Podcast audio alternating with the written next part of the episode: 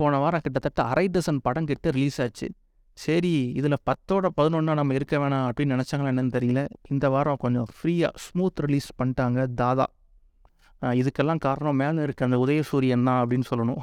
ஏன்னா இது ஒரு நல்ல டாக்டிக்ஸு அந்த படங்களோட வந்துருச்சுன்னா இந்த படம் தெரியாமே போயிருக்கும். ஸோ வந்து இந்த படத்துக்கு நல்ல வேர்ட் ஆஃப் மவுத்லேயும் நல்ல டாக் இருக்குது அது ஒரு முக்கிய காரணம். இன்னொரு ஒரு பெரிய ப்ளஸ் படம் பார்க்குறதுக்கு வந்து கவின் இதுக்கு முன்னாடி அவர் நடித்த படம் வந்து லிஃப்ட் அதுவுமே நல்ல எதிர்பார்ப்பு இருந்துச்சு.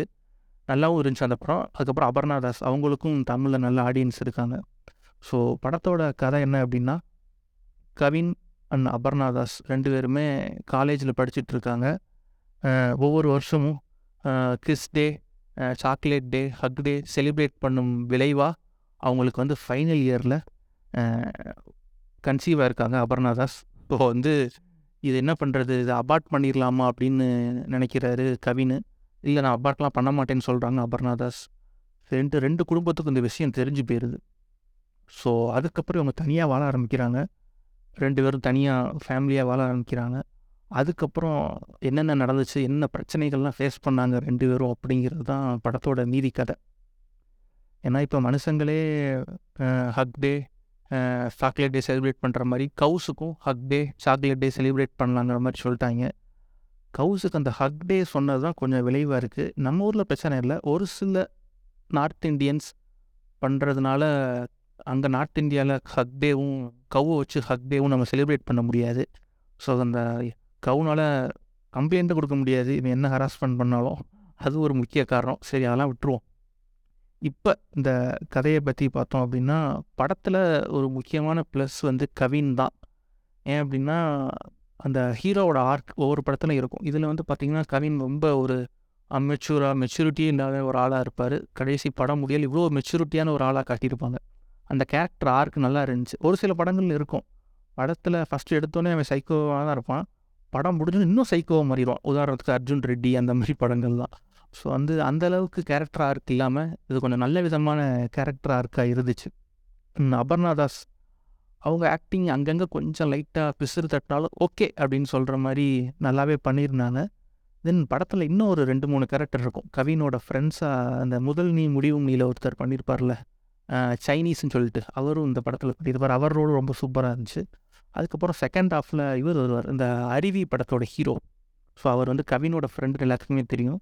ஸோ அவர் வர்ற போர்ஷன்ஸ் ரொம்ப சூப்பராக இருந்தது. அதுக்கப்புறம் விடிவி கணேஷ் அவர் அடிக்கிற கவுண்ட்ருலாம் தேட்டர் பிளாஸ்ட் தான்.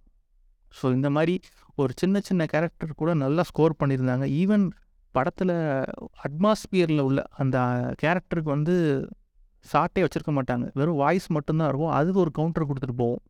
ஸோ அந்த மாதிரி விஷயங்கள் நல்லா ஒர்க் அவுட் ஆயிருந்துச்சு படத்தில். படம் பார்க்கையில் நிறைய இடங்களில் சிரிக்க வச்சுருந்தாங்க. சில இடங்களில் அழுக வச்சுருந்தாங்க. ஒரு சில இடங்களில் அழுகிறதா சிரிக்கிறதா வேணாங்கிற மாதிரிலாம் இருந்துச்சு. சில சீன்ஸ்லாம் அது நான் சொன்னால் நல்லா இருக்காது. நீங்கள் போய் பார்த்தீங்கன்னா உங்களுக்கே தெரியும். ஸோ படம் பார்த்துட்டு என்னடா இது? இந்த பொண்ணு லவ் பண்ணிட்டு கன்சீவ் ஆகியிருக்கே இதெல்லாம் தப்பு இல்லையா? இதுக்கெல்லாம் காரணம் என்ன தெரியுமா? பொண்ணுங்க வந்து ஃபேஸ்புக்கில் ப்ரொஃபைல் பிக்சர் ரொம்ப அழகாக வைக்கிறது தான் காரணம் அப்படின்னு நான் சொல்லலை. மோகன்ஜி அண்ணா அவர் சொல்லியிருக்காரு. ஏன்னா பொண்ணுங்க வந்து இருக்கிறதுலே கேவலமான ஃபோட்டோ தான் நீங்கள் வைக்கணுமா ப்ரொஃபைல் பிக்சரில் அப்போனா தான் பார்த்துட்டு யாரும் உங்களை லவ் பண்ணக்கூடாதான் அப்படிங்கிற மாதிரி ஒரு விதத்தில் சொல்லியிருக்காரு நம்ம பூமர் அங்கிள் மோகன்ஜி அண்ணா.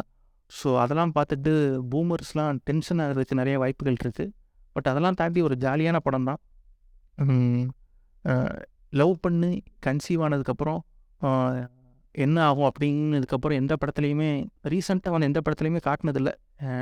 லவ் பண்ணுவாங்க கன்சீவ் ஆயிடுவாங்க ஐயோ அப்படின்னு சொல்லிட்டு விட்டுட்டு போயிடுவாங்க நான் ஆதலால் காதல் செய்கிற படத்தில் வர்ற மாதிரி ஸோ அந்த படத்தை அந்த படத்துக்கு அப்புறம் என்ன நடந்திருக்கும் அப்படிங்கிற மாதிரிலாம் இந்த படம் இருந்துச்சு.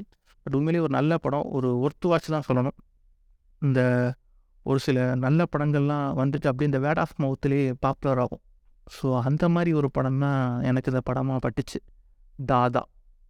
ஸோ வந்து ஒரு ஃபீல் குட்டான படம் பார்க்கணும். ஃபேமிலியோடு பார்க்கலாம் கண்டிப்பாக ஸோ அதுக்கு கரெக்டான படம் தான் தாதா. ஸோ ஃபேமிலியோட ஃப்ரெண்ட்ஸோட சேர்ந்து போய் என்ஜாய் பண்ணுங்கள் டாட்டா பை பாய்